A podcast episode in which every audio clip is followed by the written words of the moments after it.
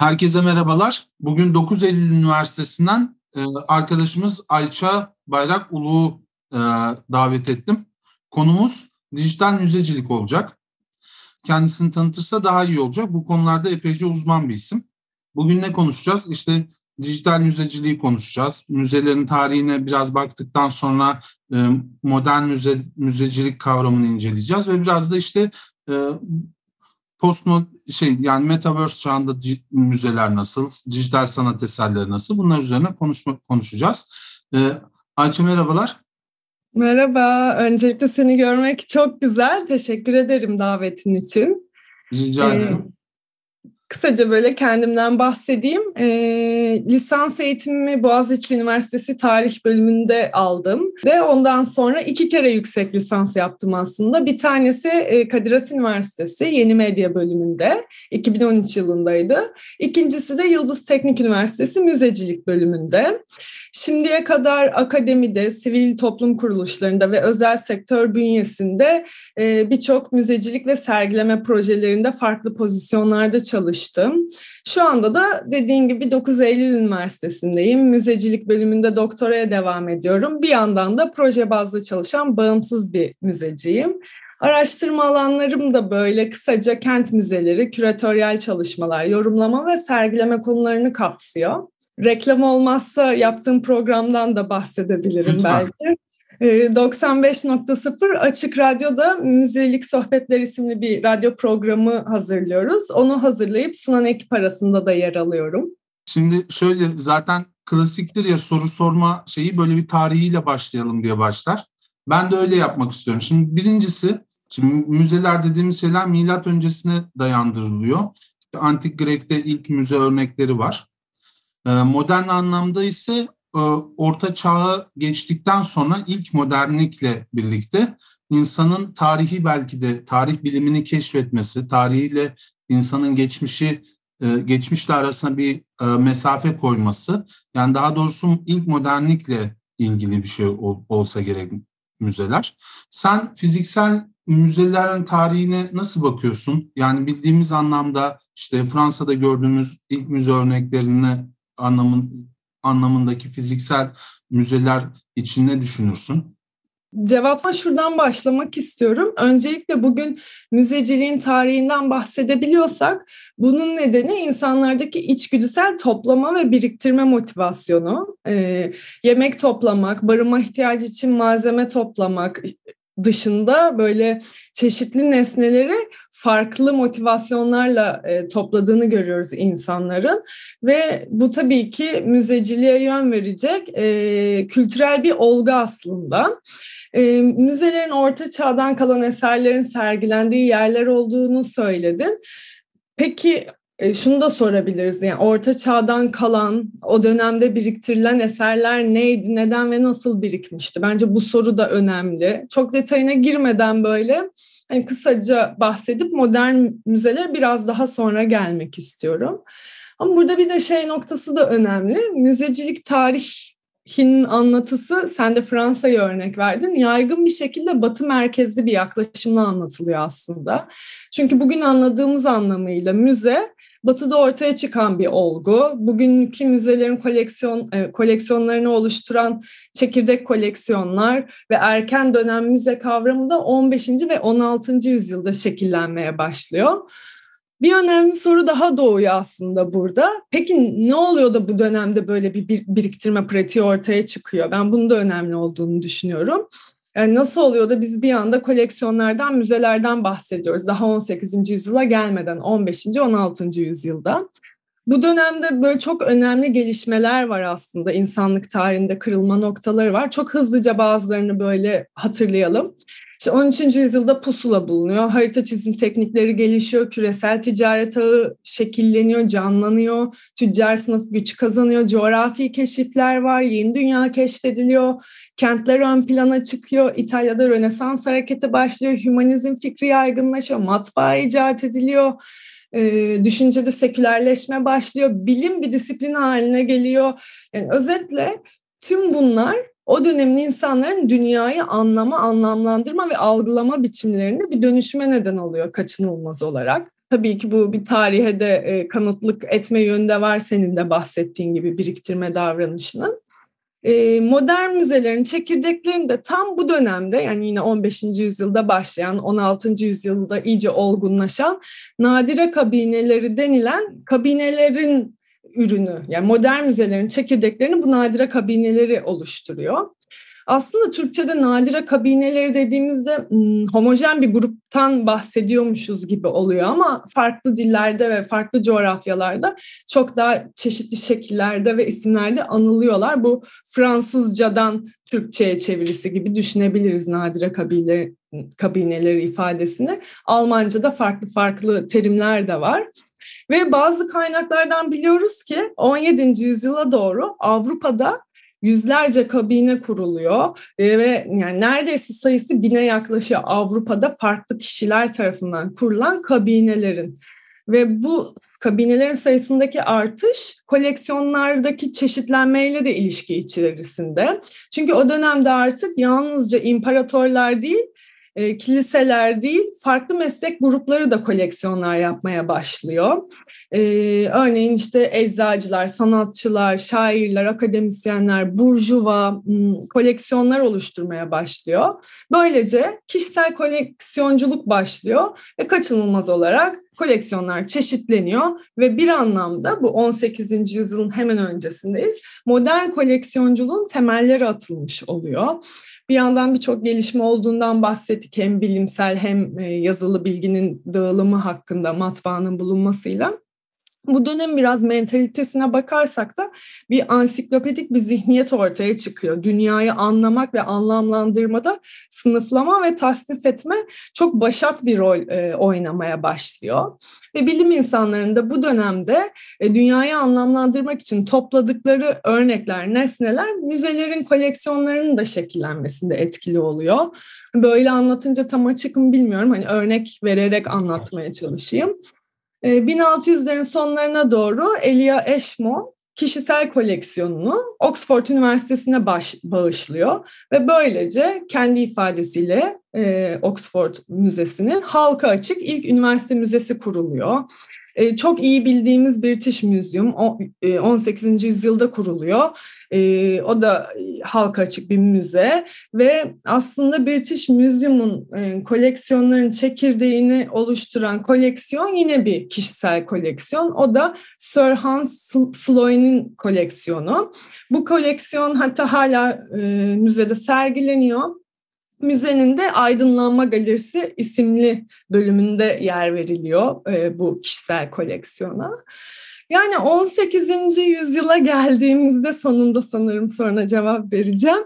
E, müzecilik adına en önemli gelişme kraliyet koleksiyonlarının ve kabinelerinin de yavaş yavaş modern müzelere dönüşmeye başlaması. İşte 14. Louis'nin aslında oturduğu yer olan Louvre Sarayı'nın bir müze binası olarak kullanılması fikrinin bu devrimle birlikte de ortaya çıkması, gündeme gelmesi. Kendi içinde bu arada müzenin ismi birçok değişiklik geçiriyor. Hani biz bugün Louvre Müzesi diyebiliyoruz ama farklı isimlerle de anılıyor. İşte 1793'te bir sanat galerisi olarak Louvre'un açılması. Ondan sonra asıl patlama e, hani modernlik sonrası diyeyim 19. yüzyılda oluyor. Yani bu müze sayısındaki ciddi artış 19. yüzyılda görülüyor. Öyle ki bu çağ e, müzeler çağı deniliyor. Avrupa'nın büyük kentlerinde müzeler kurulmaya başlanıyor. Hani örnek vermek gerekirse Viyana'da Kunsthistorisches Museum, Berlin'de Altes Museum, e, Münih'te Glyptotek, İtalya'da Prado, Amsterdam'da Rijksmuseum, Prag Müzesi, İstanbul'da Müze-i Hümayun gibi e, ya da e, Moskova'da da Hermitage var onu da sayalım. Yine e, hani bu yüzyılda bahsettiğin fiziksel e, müzeler ya da işte ilk modern müzelerde bir geçmişe hücum olduğunu, e, bir rekabet olduğunu devletler arasında görüyoruz. Arkeolojide bilim olarak bu dönem aslında ortaya çıkıyor.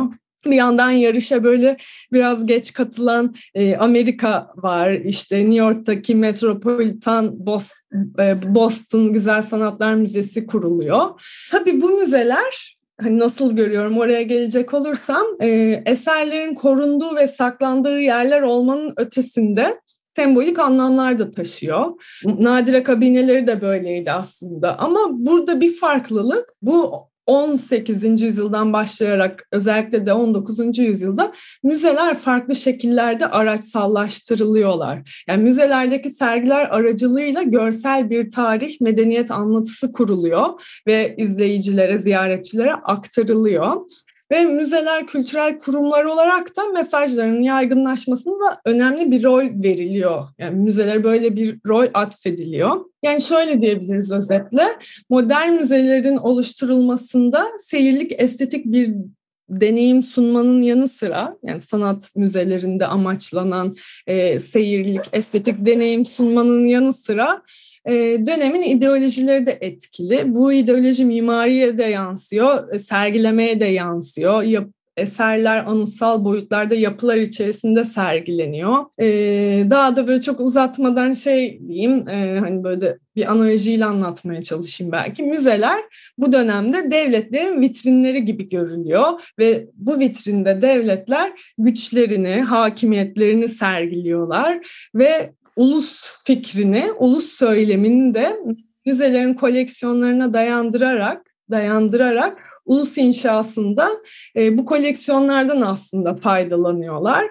Ve e, hem bu ulus fikrinin e, oluşmasında köklü geçmişin, tırnak içinde köklü geçmişin sergilenmesine e, malzeme sağlıyorlar. Hem de sağladıkları malzemeleri vitrinde göstererek e, bunun e, görünür kılındığı mekanlar haline geliyorlar. E, ben de hem konuştuklarından hem de konuşurken aklıma gelenlerden bir takım notlar alıyorum tabii.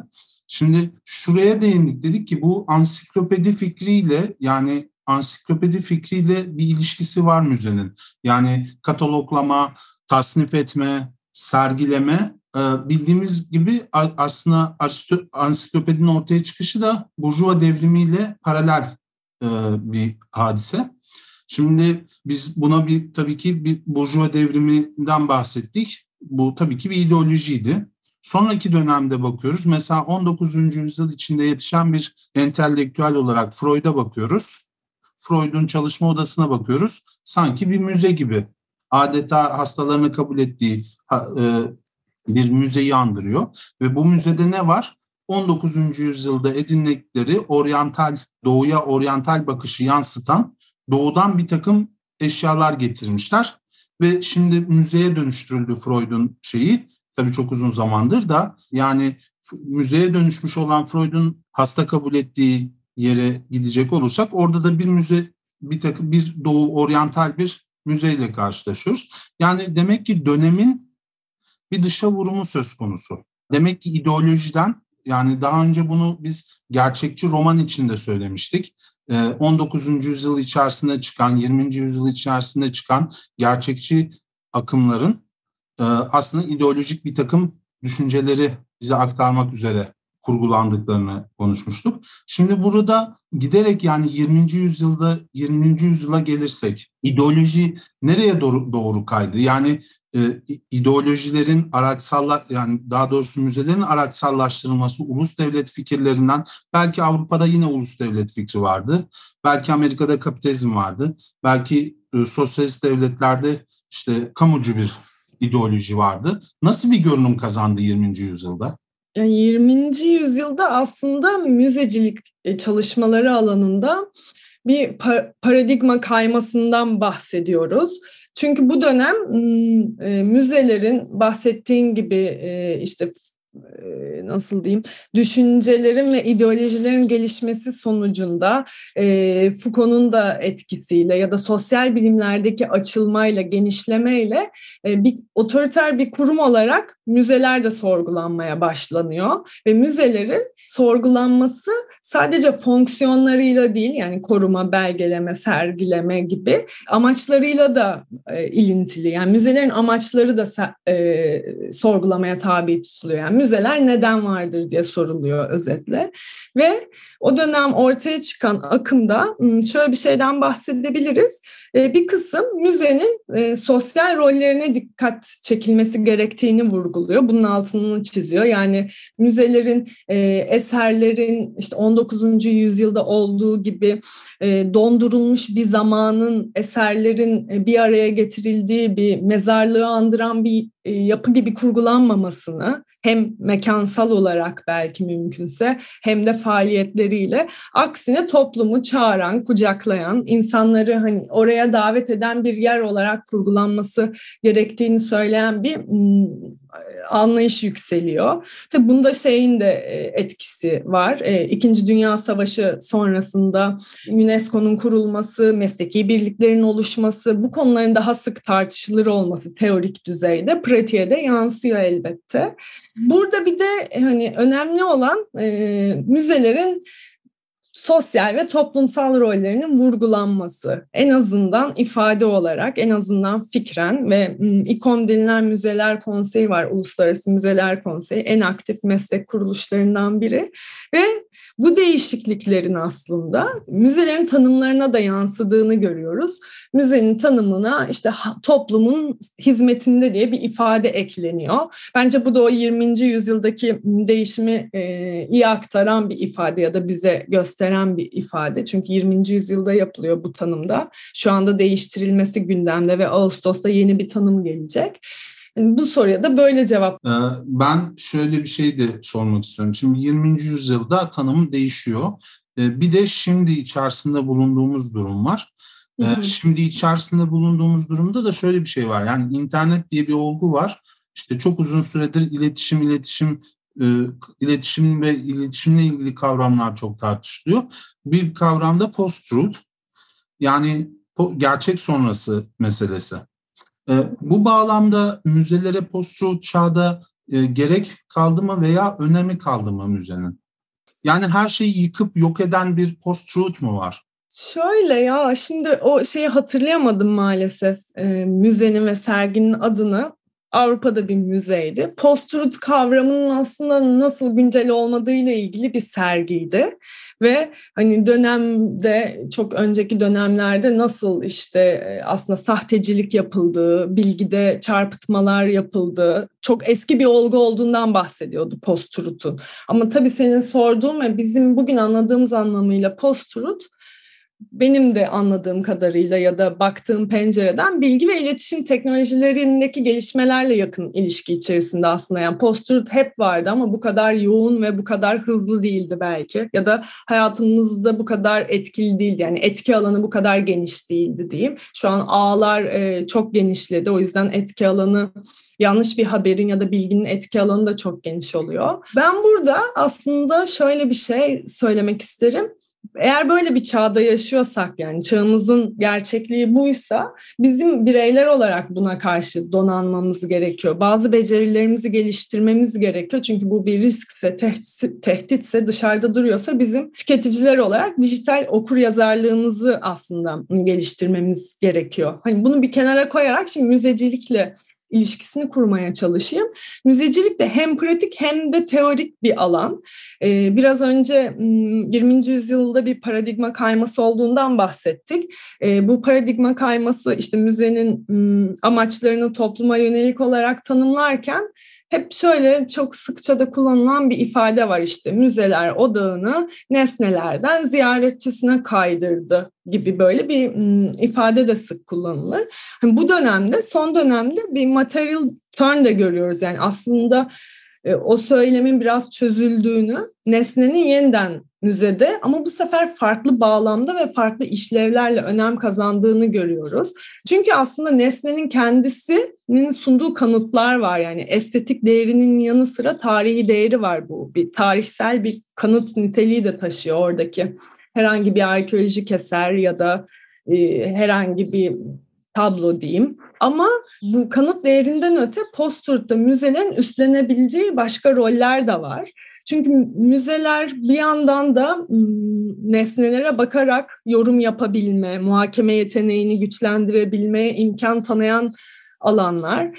Bu yönüyle müze okur yazarlığını geliş eleştirilirse yani müze okur yazarlığı derken de şundan bahsediyorum. Yani nesne okur yazarlığı, görsel okur yazarlık gibi farklı okur yazarlık türlerini kapsayan daha geniş bir kavramdan bahsetmeye çalışıyorum. Eğer müzeler müze okur yazarlığını geliştirmeye yönelik faaliyetlerde bulunurlarsa, amaçlarını bu yönde şekillendirirlerse ya da biz müzelere böyle bir misyon ve vizyon yüklersek diyeyim çünkü onun da insan var ediyor müzeyi de Müzeler e, yaşam boyu öğrenme alanları olarak bu eğitici, didaktik ve ideolojik kurumlar olmaktan vazgeçip öğrenmenin sorumluluğunu ve bilgi üretme gücünü de toplumla paylaşarak hani topluma verdikleri sürece aslında eleştirel düşünmeye de katkı sağlayabilecek ortamlar. Bilmiyorum çok mu karışık anlatıyorum ama. Çok, çok e, doğru anlatıyorsun. Aklıma da çok fikirler geliyor anlattığın şeylerden. Tamam. O zaman şöyle bir şey ekleyeyim. Yani aslında hani müzelere ihtiyaç kaldı mı değil, müzelere eskisinden daha çok ihtiyaç var. Çünkü bu okur yazarlık deneyimimizi e, geliştirebileceğimiz alanlardan biri müzeler e, ve birçok araştırma yapılıyor. Araştırmalar gösteriyor ki e, öğrenme deneyim sunan mekanlar olarak müzeler bu sundukları deneyimlerle kişilerin müze dışındaki davranışlarında da değişiklikler yaratabilme gücüne sahipler. Yani bir farkındalık yaratabiliyorlar bu embodiment, ortamda olmak, nesneyle olmak ve sosyal bir deneyim sağlamak açısından. Böyle bir yorum yapabilirim bu soruya. Yani çok önemli bütün dediklerin şey. Yani tam tersi gerek kaldı mı değil, çok gerek var. Peki, şimdi post-truth aslında sanılandan eski dedik. Dedin daha doğrusu, çok doğru. Şimdi müze dediğimiz şey aslında bir kurgulanan mekan. Yani orada ilk kurgulanma biçimi tabii ki çok yani modernlik öncesini söylemiyorum ama modern kurgulanma aşamasında pozitivist bir yaklaşım var. Yani bir tarih anlayışı var. Pozitivist olduğunu iddia eden bir tarih düşüncesi var ve bu tarih düşüncesi kendini orada var ediyor. İşte buranın bir kurgulanan gerçeklik olduğu fikri sonra tabii aslında yani gerçekliğin de kurgulanan bir şey olduğu fikri. Son olarak da mesela Masumiyet Müzesi var. Orada da bir kitap var, kitabın müzesi var. Kitapla ilgili çok ilginç bir şey var. Kitabın içerisindeki objeler e, daha sonra müze olarak kurgulandı. Yani kurgunun bir gerçekliği ortaya kondu. E, yani az önce konuştuğumuz daha doğrusu kurgulanan e, yani gerçeğin ortaya koyulması değil, her koyduğumuz ortaya her koyduğumuz gerçeğin bir kurgu olduğu noktasına varıyoruz. Sen Masumiyet Müzesi hakkında ne düşünüyorsun? Bu Masumiyet Müzesi ile ilgili birçok hani eleştiri de var ya farklı açılardan bakıp değerlendirenler de var. Masumiyet Müzesi ile ilgili hani görüşlerin çoğunda müze denilince ne anladığımızla çok ilgili olduğunu düşünüyorum. Hani biraz önce de bahsettik bu gerçeği kurma, müzelerin bundaki rolü ve günümüzdeki anlamıyla müzeler ortaya çıktığı dönemdeki mentaliteyi yansıtması açısından da önemli.